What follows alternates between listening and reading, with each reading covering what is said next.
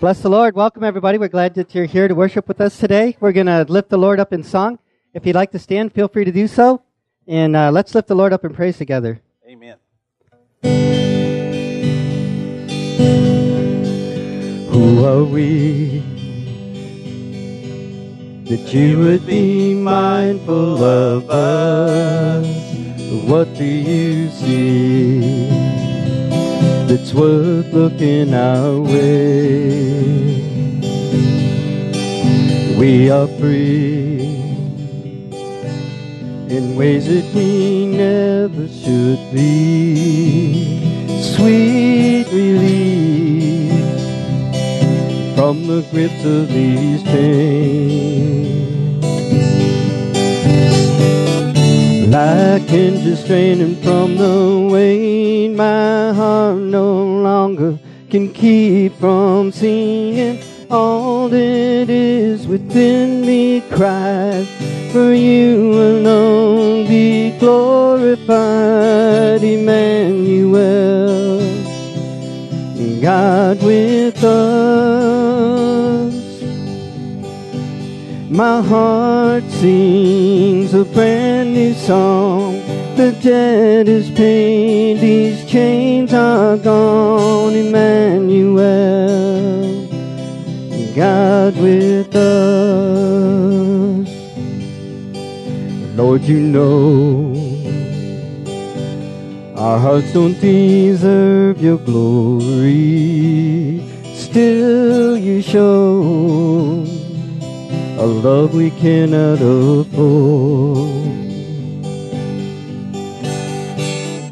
Like hinges straining from the weight, my heart no longer can keep from singing.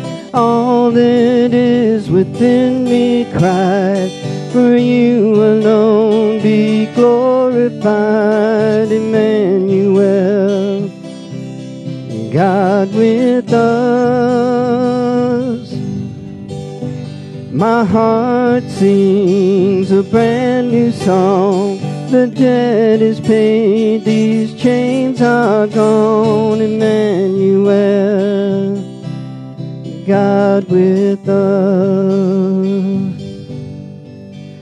Such a tiny offering compared to Calvary. Nevertheless, we lay this at your feet. Such a tiny offering compared to Calvary. Nevertheless, we lay this at your feet. All that is within me cries, for you alone be glorified, Emmanuel. God with us. My heart sings a brand new song. The debt is paid, these chains are gone, Emmanuel. God with us.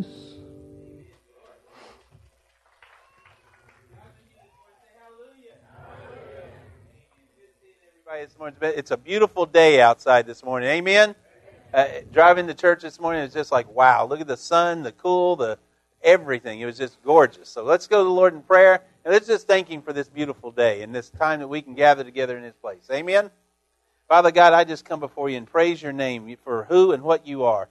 That we can gather together in such a fashion. This we've had a great Sunday school class, we had a great breakfast together, and now we're going to open your word and just have a great time of, of, of, of sharing your spirit with one another. I just pray, God, that as we have gathered in this place, that if there's someone here that does not know you, first of all, that they will come to know you before it's too late.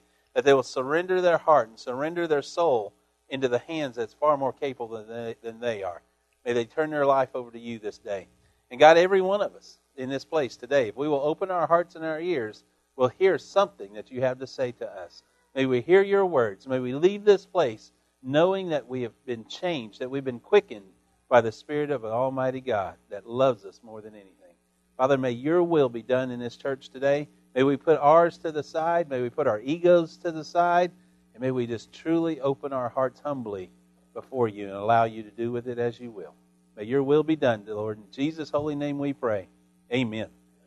Amen. Praise the Lord. It's good seeing everybody that's here this morning. Walk around a second, shake somebody's hand, and tell them it's just good to see them in God's house this morning. Three, four. I will bless the name of Jesus, praise the name of Jesus, sing unto the King of Israel. I will bless the name of Jesus, praise the name of Jesus, sing unto the King of Israel. And I'll sing glory, glory, glory to his name forever. Glory, glory, glory to his name. Oh, the joy of the Lord is in me. Oh, what happiness he brings while I'm walking where he leads me. That is why you'll often hear me sing. I will bless the name of Jesus, praise the name of Jesus, sing unto the King of Israel. I will bless the name of Jesus, praise the name of Jesus, sing unto the King of Israel. And I'll sing glory, glory, glory to his name forever. Glory, glory, glory to his. Oh, let's worship him in the spirit. Oh, no matter who you are. He has done such mighty wonders. That is why this music's in my heart, and I will bless the name of Jesus. Praise the name of Jesus. Sing unto the King of Israel. And I will bless the name of Jesus. Praise the name of Jesus. Sing unto the of Israel. And now sing glory, glory, glory to his name forever. Glory, glory, glory to his name.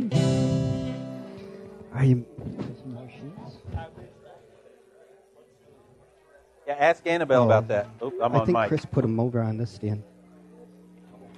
Okay, guys, just just a couple announcements. Let me uh, first of all say, if you, I was impressed and uh, and praise the Lord for the turnout for our revival uh, Sunday, Monday, Tuesday. We had a great turnout all three nights, and we uh, uh, a, a lot of good messages were presented, and there were some decisions that were brought forth. And I just praise the Lord. We had a a good weekend. So if you wasn't able to make it out, we were talking about maybe trying to do this a little more often. Uh, get a guest speaker to come in for two or three nights. Uh, maybe once a you know a couple times a year or something. I don't know, but we had a good turnout, and the Lord was lifted up. Uh, praise the Lord. The the other thing I want to point out is this this being Thanksgiving week, uh, this coming Thursday. If you did not know, what we do here at the church years ago, we started opening the church uh, on Thanksgiving Day. And Sherry, Sherry, in fact, it was kind of funny. I told her we had some pies and stuff, and she said, "Oh no, I do everything homemade on Thanksgiving." Sorry, okay, whatever you want to do. But she comes up and she cooks. We're going to have smoked turkey, turkey, desserts, all kinds of stuff. And it's open for everybody. If you would like to, if you, one, if you want to come up for an hour or come up all day, we're going to be here. Uh, Annabelle and I get here early and we turn on, we get the Macy's Day Parade going in the front room. And we watch that till the football games start. And then we got football games in the front room all day long. And there'll be eating. The, the food, there'll be little things before noon, but starting around noon, everything will be out there and you can come for an hour or you can come all day and eat all day if you like. There'll be plenty, plenty of food. So invite your friends if you want to bring your family down. Bring games. A lot of people sit in the fellowship hall and play games. Some go to the football room, watch football. Some like to sit around and talk and just eat. Praise God. That's we're going to come together. We're going to enjoy the, the feast together and give thanks to God for everything that's on that table. Now, one of the reasons why we do this, and this is why I want to make sure you, you're able to put out there. A lot of folks at this time of year are reminded of someone they've lost during the year, or maybe they're alone for whatever the reason may be.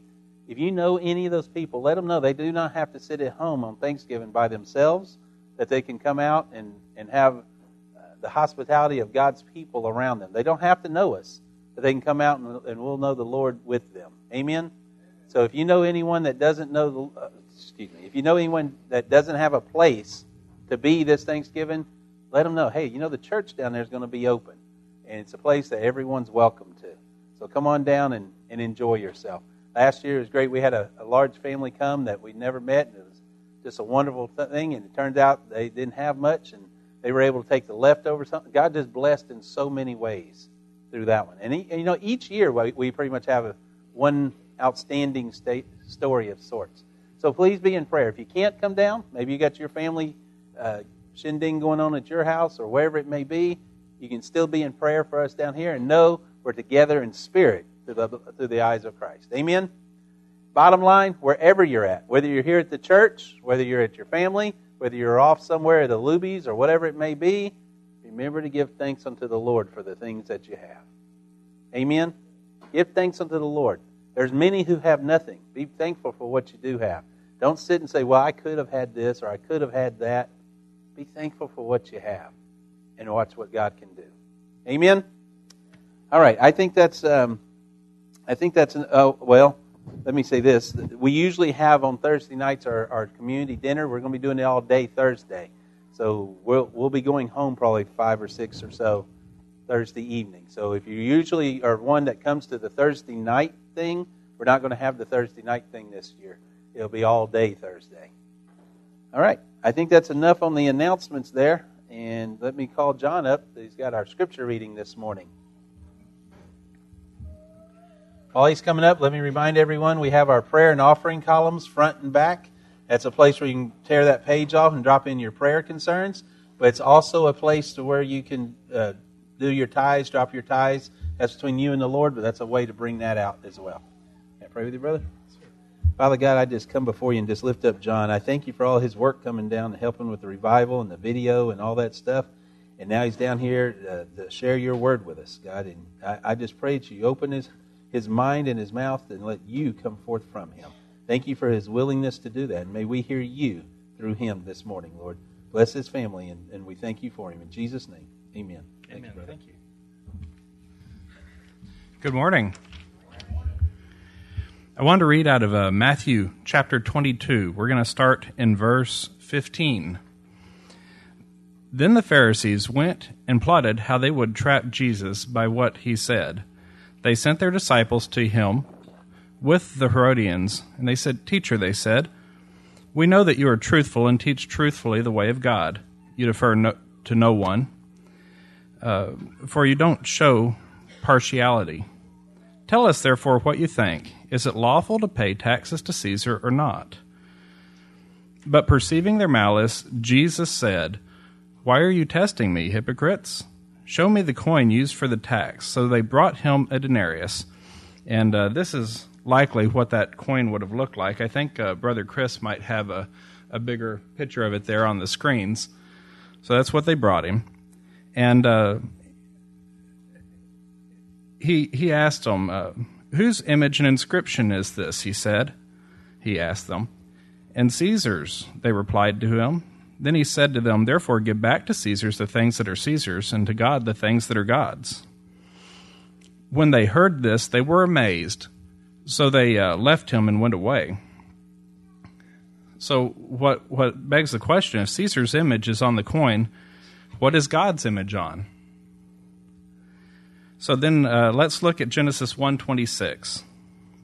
God said, "Let us make man in our image according to our likeness. They will rule the fish of the sea, the birds of the sky, the animals of the earth, and the creatures that crawl on the earth." So God created man in his own image. He created him in the image of God. He created them male and female. And then in 1 Corinthians 15:49, and just as we have borne the image of man made of dust, we also bear the image of the heavenly man. You know, and, and that's amazing. This coin really, it's made out of dust, kind of like we are.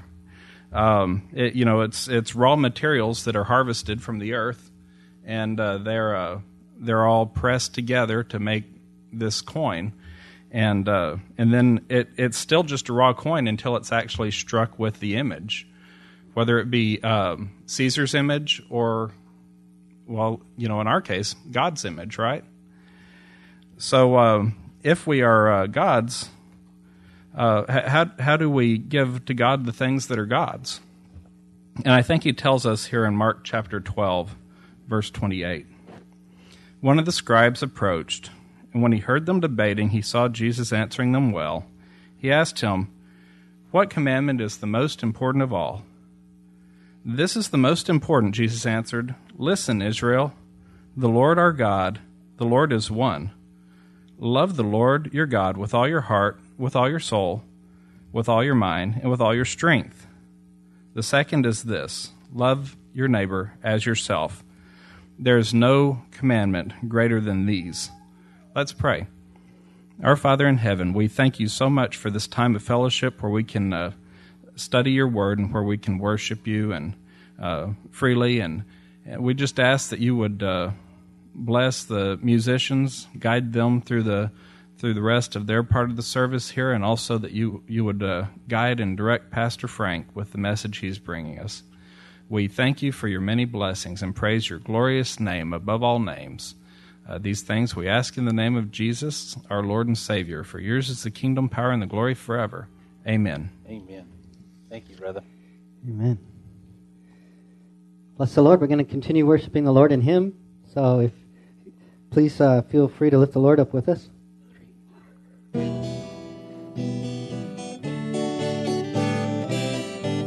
I once was lost in sin, but Jesus took me in. And then a light from heaven filled my soul. It bathed my heart in love and wrote my name above.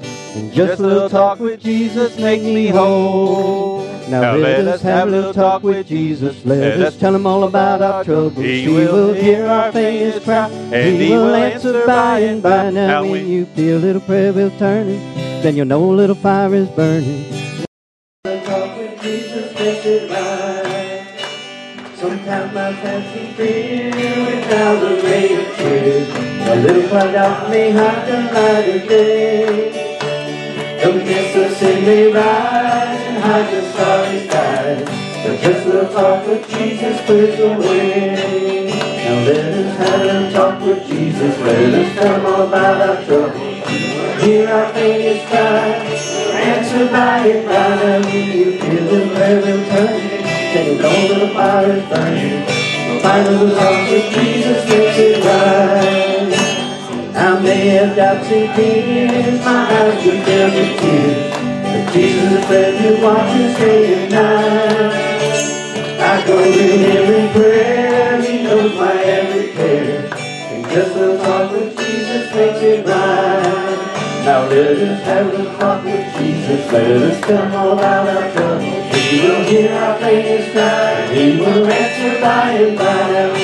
Will prayer it. You'll know the fire is burning. The the talk of Jesus makes it right. Now let us have a talk with Jesus. Let us tell him all about our troubles. He will hear our faintest cry. He will answer by and by. The prayer will you know the fire burning, you'll find a little with Jesus makes it right.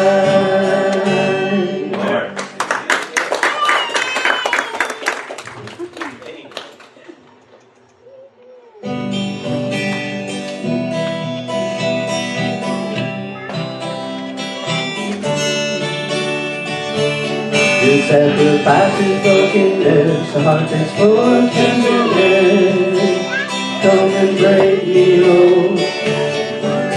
You in your righteousness, find you in your holiness. Come and take me, Lord. That I would learn to trust you in every way to love you. Strip away all that remains for glory in your name. Till there's nothing left of me, but kingdoms I have made, and the shining will fade. Till there's nothing left of me. Your spirit is the only one that conforms me to your move in me. Your grace is written deep in me. Sign my heart with purity. With your holy blood, that I could learn trust you in every way to love you. Strip away all that remains, my glory remains. Till there's nothing left of me, burn kingdom I have made to shining now fade. Till there's nothing left of me. Your sacrifice is brokenness, a heart that's full of tenderness. Come and bring me, Lord, to seek you in your righteousness and find you in your holiness. Come and take me, Lord, that I could learn to trust you in every way to love you. Strip away all that remains for glory in your name. Till there's nothing left of me. Burn kingdom have made to the giant I will fade. Till there's nothing left of me.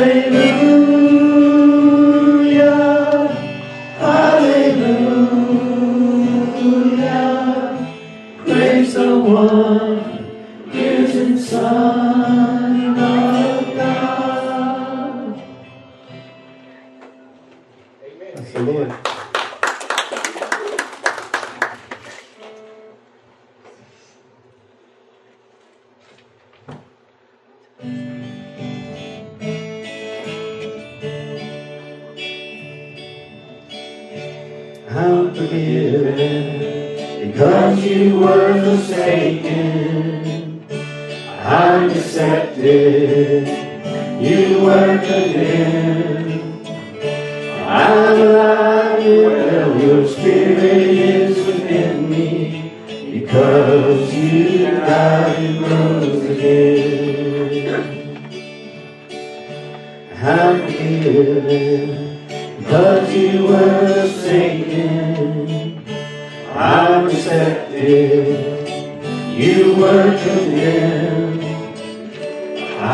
I'm alive and well. Your spirit is within me because you died and rose again. Amazing love, how can it be that you, my King, would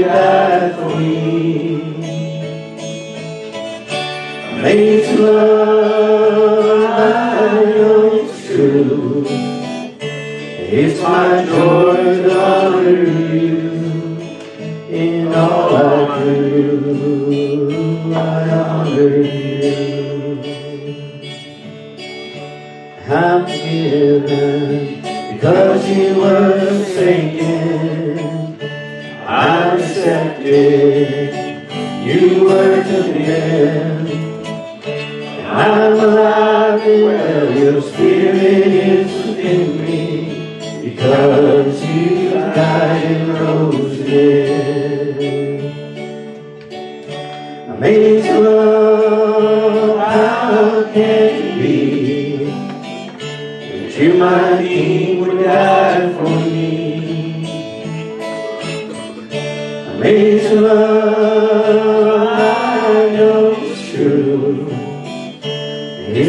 My joy to honor you in all I do. I honor. You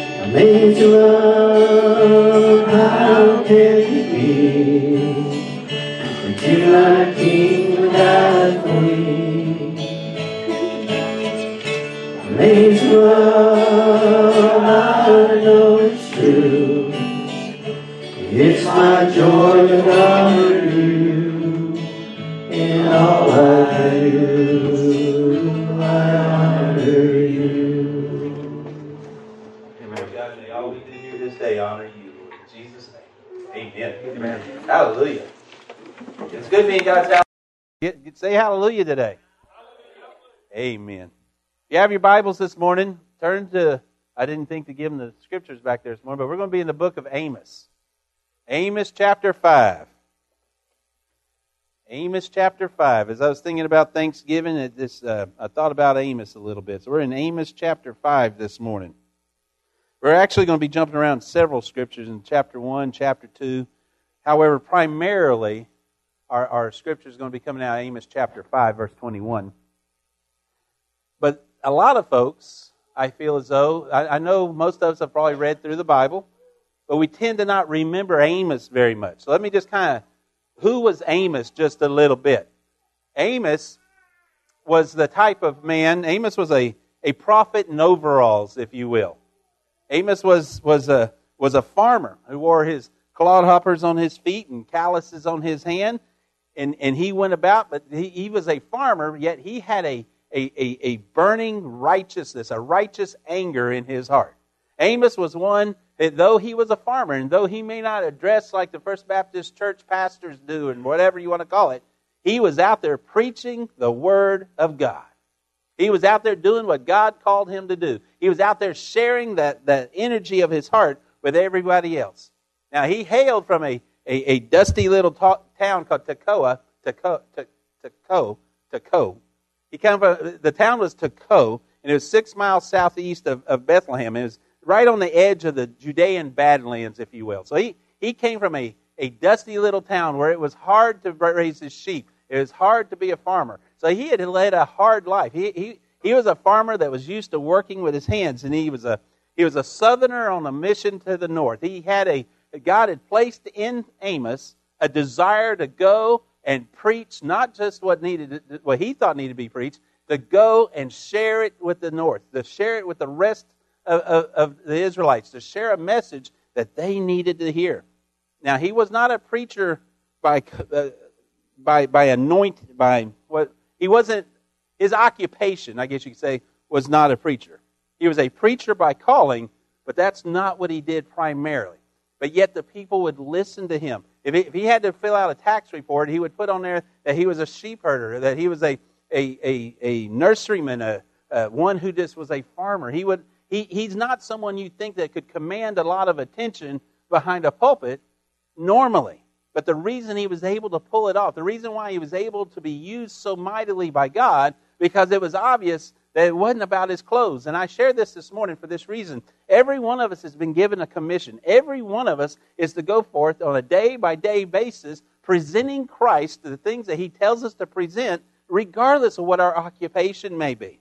Regardless of, a lot of folks think, well, it's the pastor's job to get up and share this and to share that. And it is. But it's every one of us has been given a great commission. And whatever God has called you to do, and whomever it is He tells you to speak it to, don't allow your clothes or your occupation or your education level or whatever it is to stop you. Amos did not have a, a degree on the wall. He wasn't a professional clergyman. He didn't have a, a master's of divinity on each wall of his office. His office was the outdoors. His clothes was his overalls, and he was just the type to go. And when God told him to speak, he did not hold back. He said exactly what it was that God laid on his heart to say, and he didn't care whom it was that he was saying it to. He spoke when God told him to speak. What, what Amos truly had, I guess you could say, is a true devotion to God. Regardless of what our occupation may be, guys, regardless of whether we live in this country or another country, regardless of, of, of whether you were born in Massachusetts or Texas, regardless of whether you're an electrician or a, or, or, or Wall Street financial person. It does not matter. If you know Jesus Christ as your Lord and Savior, your devotion should be primarily and, and, and foremostly on Jesus Christ and do what He tells you to do wherever you're at, whenever you're at. That's what Amos was. That's what Amos did. He was a farmer, but he was not afraid to get up in front of the upper echelon. He was not afraid to share the desire and the burning that God had presented in his heart. He was not afraid to open and, and share what the prophets had taught. He was not afraid to preach the, the, the justice. He had a passion for justice, a keen sense of right and wrong. And when he went into the cities, when he went to those that might look down upon him, when he went to where those were that, that might look said, Well, you're just a farmer, or you're just this, you're uneducated. He didn't get bowed down by that.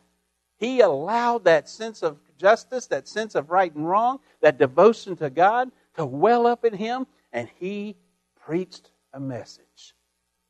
And, folks, I would share with you this morning that every one of us should, should and can do the same thing. Amos, when Amos spoke, in fact, this book of Amos, if you've never read it, I'm going to ask you to go back and read the book. It's a short book. But when you read it, you can, you can see the words fly off the page like like like like you see on these shows where they the red hot iron on an anvil and they hit it and those sparks just go flying everywhere. That's how you. That's how I almost picture the words of Amos. They, they are just flying off, and he doesn't care who it burns. He's just letting the word of God go forth. Now, as we look at the book of Amos, in Amos chapter one, verse 2 actually he says the lord roars from zion and thunders from jerusalem the pastures of the shepherds dry up and the top of mount carmel withers he, he is starting off right off the bat here with this letter he is starting off just, just telling everything about everybody else one by one at the beginning amos ticks off the sins of all the neighboring nations all the pagan nations around him. And he's saying how bad they are. And he's preaching against their sins. Now you can imagine while he's doing this, the chosen people, the Jews, as they're hearing him speak, as he's preaching this message, uh, and they're hearing Amos just denounce these, these murderous, savage, warlike people of, of Ammon and Moab and Edom, as he is preaching this, this message and all, about all these Gentile countries around him, they're eating it up. They're hollering. They're saying, yeah, preach against them. Yeah, they're bad people. They're ugly. They're pagans. They're this. They're that. The, the Jewish people, as he's preaching to them, they're just cheering him on. But then Amos lands a surprise punch in the midst of all this. They're just cheering him on. Everything's going good. But he starts swinging at his own nation, Judah. He starts, starts knocking them senseless with these stinging accusations. He starts talking about, but you, you idol worshippers, you know better. You, you, you commandment breakers. You, you tramplers of God's law. These are the words he's using. He preached about all them others to set them up so he could say, now, you know better than all them. And yet, look what you're doing. And as the Judeans are, are, are, are, catching their breath, Amos draws the Israelites in even into the ring with blasting them with greed and bribery and oppression and all these tabloid style sleazy acts. And he is just nailing them one after the other, after the other, after the other. They went from cheering him on to saying, Oh my, He's pointing out all these discrepancies. He's pointing out all these faults. And he doesn't, he doesn't care that he's sitting there in his overalls. He doesn't care that he's a farmer talking to the upper echelon, the politicians, and all these people. He is sharing the Word of God and telling them exactly how the, how the cow eats the cabbage. And then he comes up with this, this knockout punch in chapter 2, verse 13 and 14. He looks down and says, Now then, this is the words of God through Amy. He says, I will crush you as a cart crushes loaded with grain. And the swift will not escape the strong and will not muster their strength, and the warrior will not save his life. He's talking to them. He's saying, This is what God has to say to you guys. This is what's going to happen. You know right from wrong. Them pagans know they don't know any better, but you do. And for that reason, I'll crush you if you don't get your life straight. These were hard words, but these were serious charges. An indictment had been made against the people. They, now they wanted to cover their ears. They, they wanted to muzzle him. They didn't want him to continue speaking this way. They, they didn't want to hear all this. They loved it when he was talking about everybody else. But when Amos started talking to them, oh no, we don't want to hear that. We don't want any part of this. In fact, the king's chaplain, Amaziah, he ran up there. He charged up to Amos like, like, like a bull and, and, and nailed him with these words. He said, Get out of here, you seer. Go back to the land of Judah. Earn your bread there and do your prophesying there. Don't prophesy anymore at Bethel. This is the king's sanctuary and the temple of the kingdom. That's Amos chapter 7. Now think about that. The king's chaplain ran up there and told him, Oh, we don't want to hear those kind of words. This is the king's chapel. Whose chapel is it supposed to be? God's chapel. Folks, when we start surrounding ourselves with the things we want to hear rather than the things that God has to say, that's when we're going to start getting ourselves in trouble. We may feel high and mighty and think we're better than everyone else. Or look, I don't sin. Look, that preacher up there, he's saying everything good about me. But then when the man of God starts preaching, oh, I'm going to change the channel. I'm going to change to another church. I'm going to go here I'm going to go. I don't want to listen to that stuff. He just told me that I can't go out and be an adulterer and a and a, and a womanizer, I'll just find a church that says I can. Unfortunately, they're out there.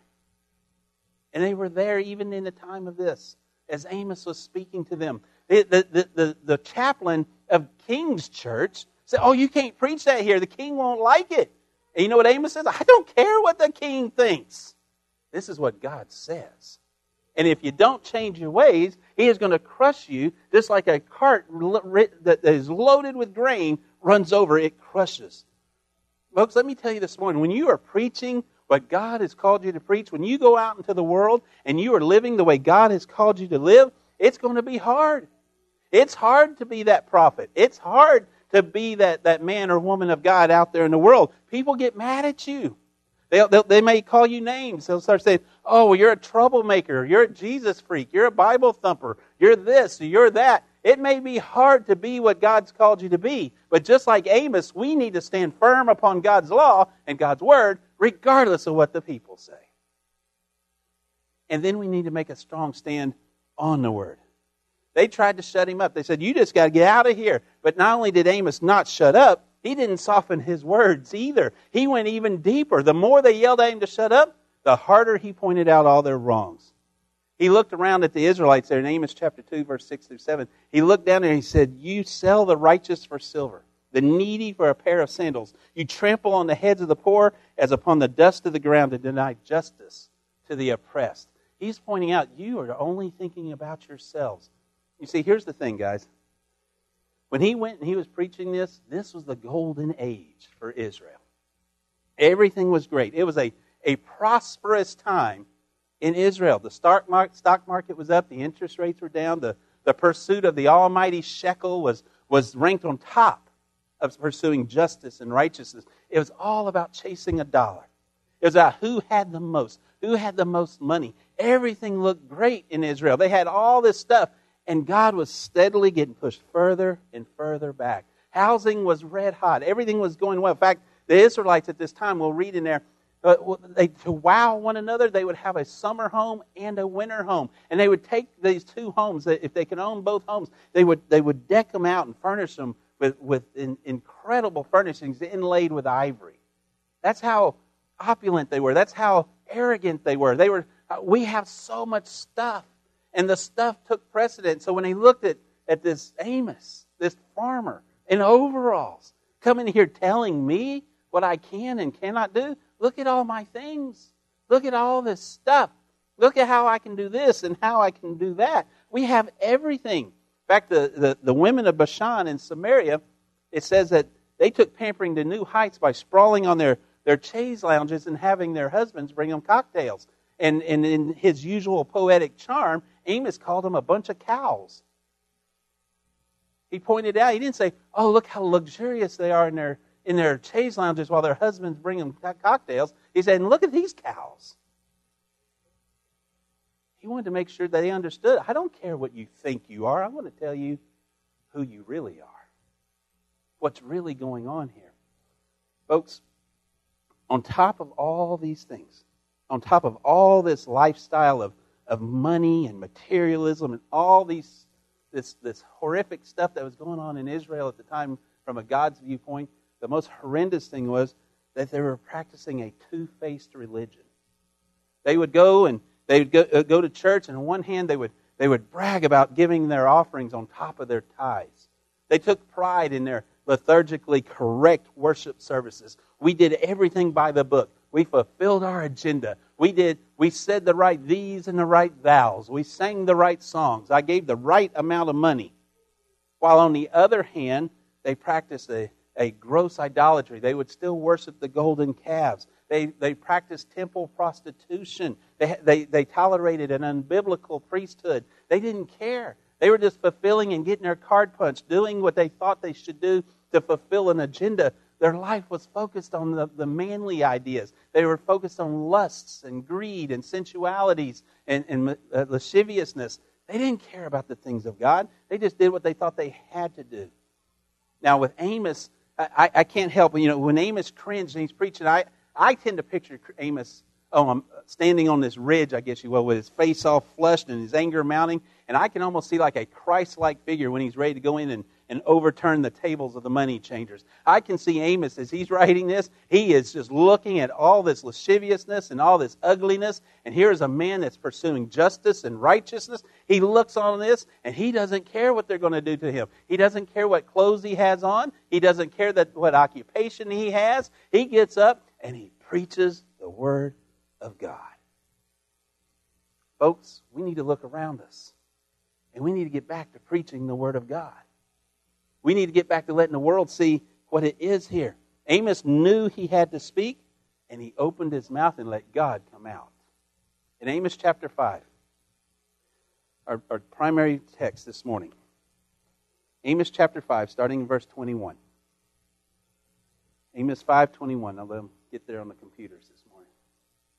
Amos 5.21 says, I hate and I despise your feasts this is God speaking to them now. I hate and I despise your feasts. I can't stand the stench of your solemn assemblies anymore. They're going to church. God says, I can't stand it. Don't even like the fact that you're sitting in my house. Even if you offer me your burnt offerings and grain offerings. I will not accept them. I will have no regard for your fellowship offerings or your fattened cattle. Take away from me the noise of your songs. Wow. The noise of your songs. Yeah, you're singing songs, but there's no heart. You're not singing them to me. You're singing to get your card punched. Take away the noise of your songs. I will not listen to the music of your harps, but listen to this. Let justice flow like water and righteousness like an unfailing stream. Listen to that again. Let justice flow like water and righteousness like an unfailing stream. Now, fast forward 2,800 years, skip over a couple of continents and a big body of water, and we're sitting in America. We're standing here today. Modern day America sounds a whole lot like ancient Israel did, folks. We're coming into a season that we call it the holiday season. This is the time that we should be thinking about others. This is a time, well, it should be all the time, but especially right now, we should be thinking about others. We should think about giving to others. We should be thinking about the needs of others more than we're thinking about how great we have. And look at all the stuff we have. Or oh poor me. We should be thinking about god's others and sharing the gospel with them. We should be about doing god's justice god's business god's righteousness. But unfortunately we define success in this country by dollar signs. We define su- success not by how well we live for christ but how much money we have in the bank or how many how many houses we have or what kind of car we drive Folks, I'd rather have absolutely nothing and be living under a tree and know that I had my Jesus. I am thankful for my house. I'm thankful for my cars. I'm thankful for my children. I am thankful for all the things God has given me. But if I put those before Christ, I am wrong. When we start pursuing dollar signs to see how well we're doing, we are wrong. We define the American dream today not by uh, how much we give, but by having. We define the American dream by how many homes I can own, how thick my wallet is. Unfortunately, the pursuit of happiness has, has come to us at an incredibly terrible price. When we start thinking that happiness is based upon material things rather than on God, our society is going to crumble. You know, according to the most reliable sources I could find, the average American household right now has eight to twenty-five thousand dollars in credit card debt. And it said, and there's nothing. The, the bankruptcy lawyer says it's nothing to see folks coming in at 125,000 and more in the hole and have no way to get out. Why do we allow ourselves to get that way? Because we're putting our priorities wrong. We are putting things, we're putting material, we're putting on having more priority than giving and sharing the gospel. We should be focused, as Amos was, on what God has to say. It's not about materialism. It's not about things. It's about us. You know, the typical high school student spends more on prom than the American household gives to charity. Think about that. They'll spend more on going to prom than they'll ever, or the whole house will give to charity. Beer sales in this country, I looked up, equal more than tea, water, and powdered drinks combined. Where is our priorities? Where are we focusing our money? Every year, the average teen spends 500 hours on TV, uh, excuse me, 500 hours in school and 1,500 hours on TV. Where's our priorities? Amos was pointing out your priorities are messed up. And I would say that he's pointing it out to you and I today. Where are your priorities?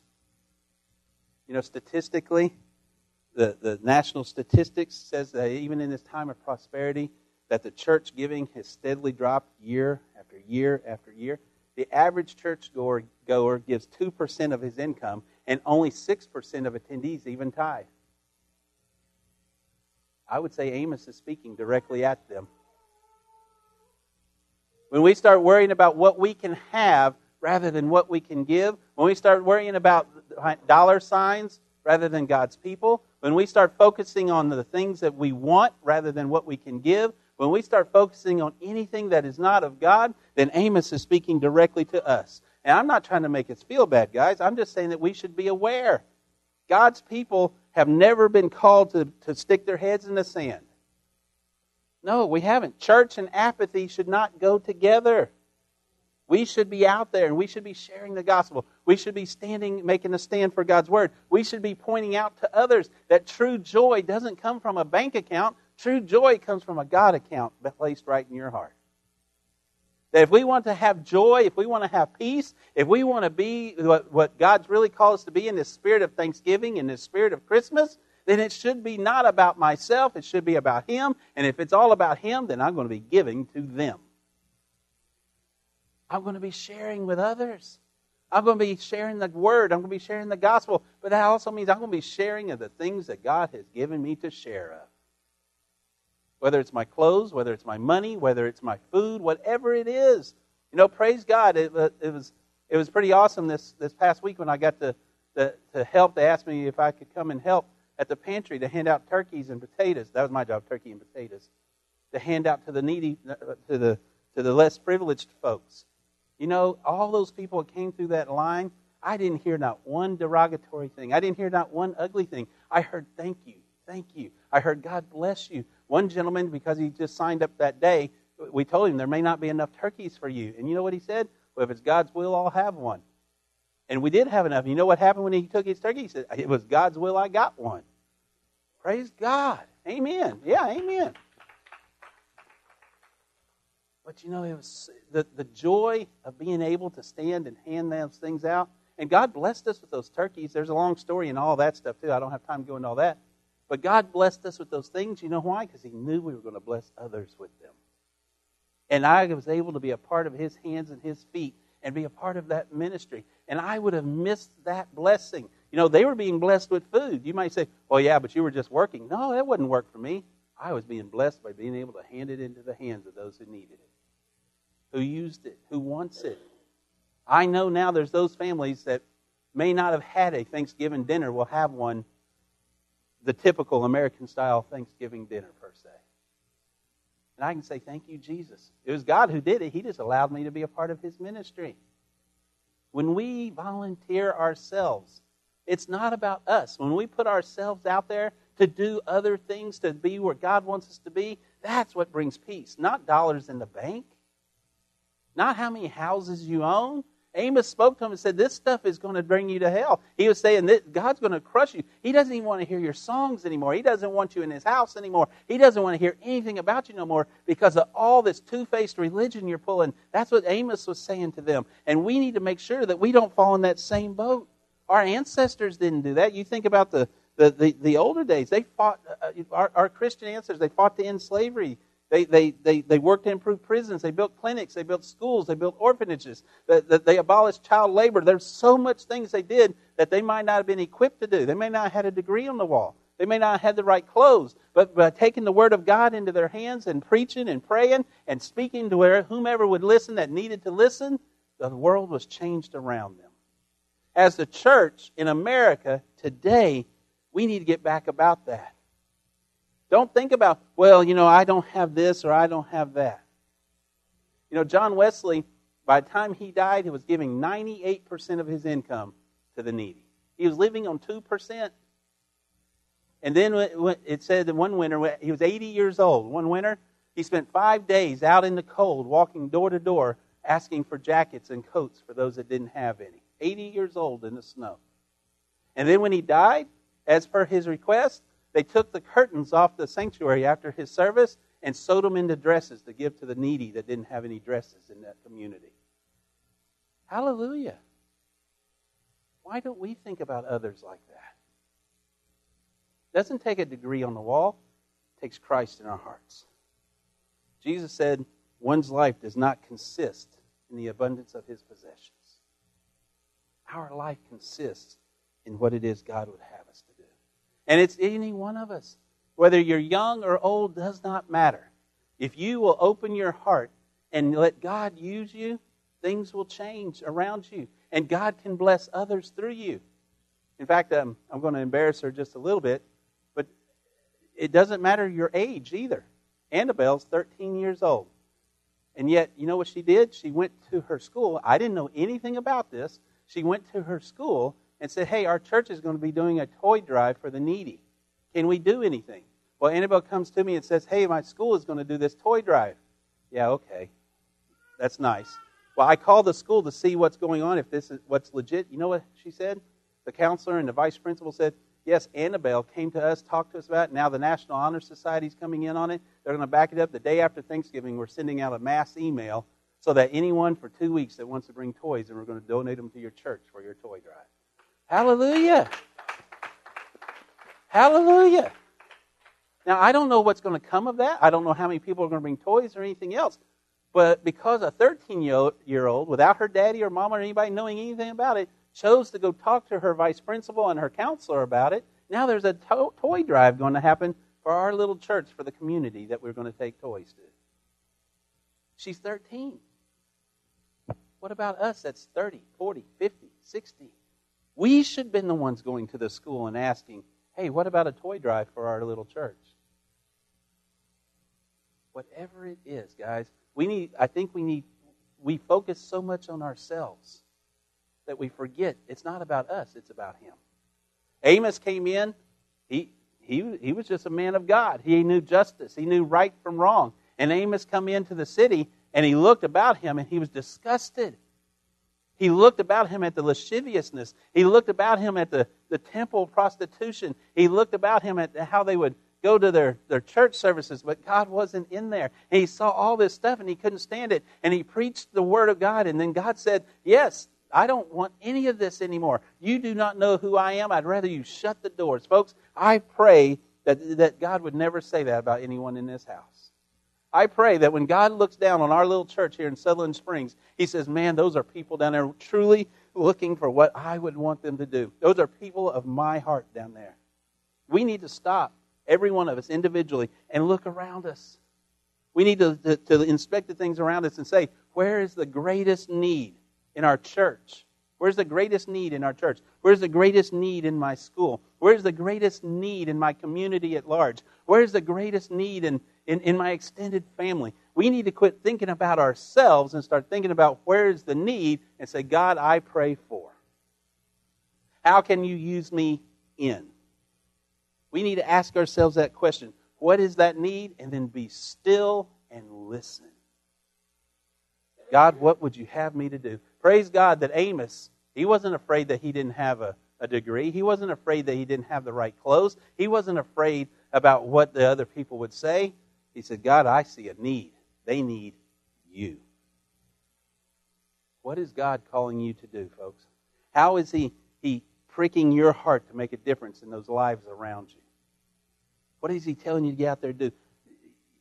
We all have some kind of skill. We talked about this in Sunday school this morning. There's skills, there's talents, there's, there's interests, there's abilities that the Lord has given you to serve Him and share His love in the world. I don't know what they all are, but you need to stop and say, God, what is it that I can use to help others? You know, Annabelle's, uh, don't get me wrong, Annabelle's not perfect. But you know, she does have that loving, wanting to hug and be a friend. And they knew that at that school, and they listened, and she used that for God. Yours may be something different.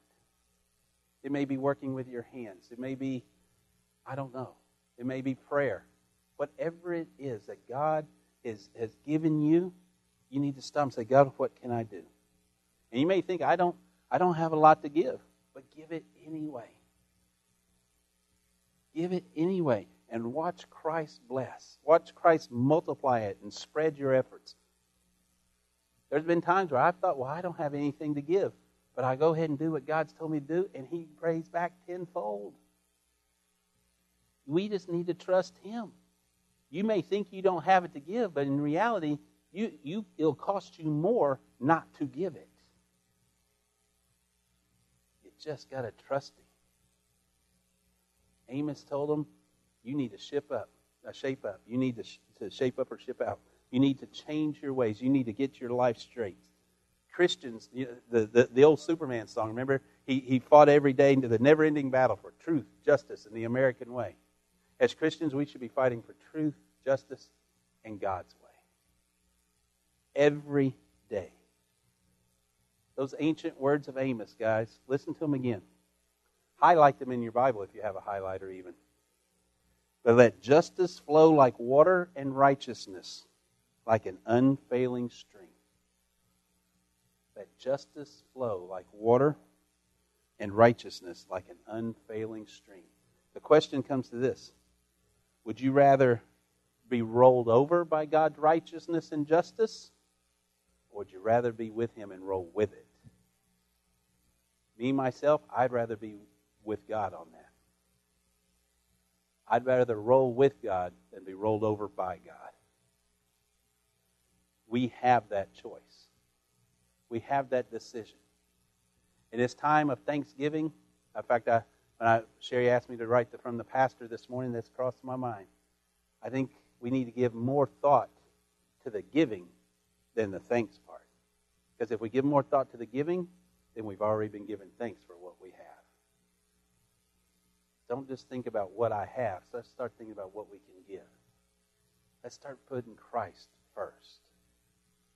This holiday season, whether it's Thanksgiving, Christmas, every, all, all 12 months of the year, actually, but especially now. This is the time that people are more susceptible to listen and hear about Christ than any other time. They'll listen to songs about it. They'll listen to watch TV shows about it. And folks, let me tell you, the TV shows coming out of Hollywood today are not presenting a godly view. We need to be the ones to do so. There are some. Don't get me wrong. I'm sure there's some. I don't watch much TV, but I'm, I'm sure there's still some good TV shows out there. I couldn't tell you what they are, but I know there's bad ones. Let's counteract it by being what God's called us to be. Amos pointed out to him your two faced theology. You go to church, you say your prayers, you give yourself some, give some of your money, but then you go out and you live for the world. God says, I don't want to hear your songs anymore. I don't want don't want your money, and I'll roll over you like a fully loaded cart roll over you. Would that want to do? would you want to be that person, or would you rather hear, "Well done, thou good and faithful servant"? That's the choice and the decision we have to make today, folks. And I'm going to issue you homework. Go home and read the book of Amos. If that don't get your mind set back straight, there's nothing that will. That, you know, I think it's Stormy. It said somebody says if that don't light your wick, then your wick's too wet to light. If it wasn't him, it was somebody in here. I can't remember. I heard it and I was like, I'm going to remember that one. Folks, it's your decision. Now, if you don't know Jesus Christ as your Lord and Savior, then you're going to be rolled over one day. One day you're going to stand before Him and He's going to say, Depart from me, for I never knew you. Don't know Him, you've been given a chance. He said, Whomsoever believes in their heart, professes with their mouth that I am the Son of God and I was resurrected on the third day, so shall you be saved. If you will believe that this morning, and truly, not just some cute little prayer thing, but truly believe it, your heart will be saved If you don't know Jesus Christ, your Lord and Savior, that's the first decision you got to make. If you do, then I would say the next thing you have to do is assess your life. Have you gotten more caught up in your things than realizing those are God's things? Everything's going to burn away. That's why John's scripture reading this morning, he said, Render unto Caesar what is Caesar's, because it's going to be gone with Caesar one day. But render unto God what is God's, because that will be eternal. What is your decision this morning? What is your choice? Go home and read the book of Amos today, guys. And let's all stand, and I want to lead us in a word of prayer. This altar will be open. And I pray that you will make a choice this morning. You can either choose life or you can choose death. If you've chosen life, then I pray that you will now choose to go and share that with others. You may say, but pastor, I only have a dollar in my pocket. If I give that dollar away, I'll be I won't be able to have my drink tonight. God tells you give the dollar, give the dollar. And then look for what God's going to give you to drink. Probably was a whole lot better than what you could have afforded with a dollar. Trusting. Guys, I've learned this from experience. I wish I could somehow put my experience in words. Trust Him. It is amazing what God can do. But you got to trust Him. You got to step out on faith. Step out on faith. Hand out those turkeys and those potatoes and see the smile on the face of those that take them. And know that you can go home and say, Thank you, Jesus. Thank you, Jesus. Let's pray. Pardon? Oh, absolutely. Yeah, when we go delivering all the toys, come. You don't have to have a motorcycle. Well, I mean, there'll be bikes. There can be cars. Like I don't know if I'll be able to be on my bike by then, but come. Just watch the faces of these kids and parents when we hand these toys, because there's been quite a few times Rod can attest to those parents say that we were wasn't going to have anything this year, and sometimes they'll bring out a cook, cookie or something, you know, something that was, you know, was precious to them. It's, it's an eye opener.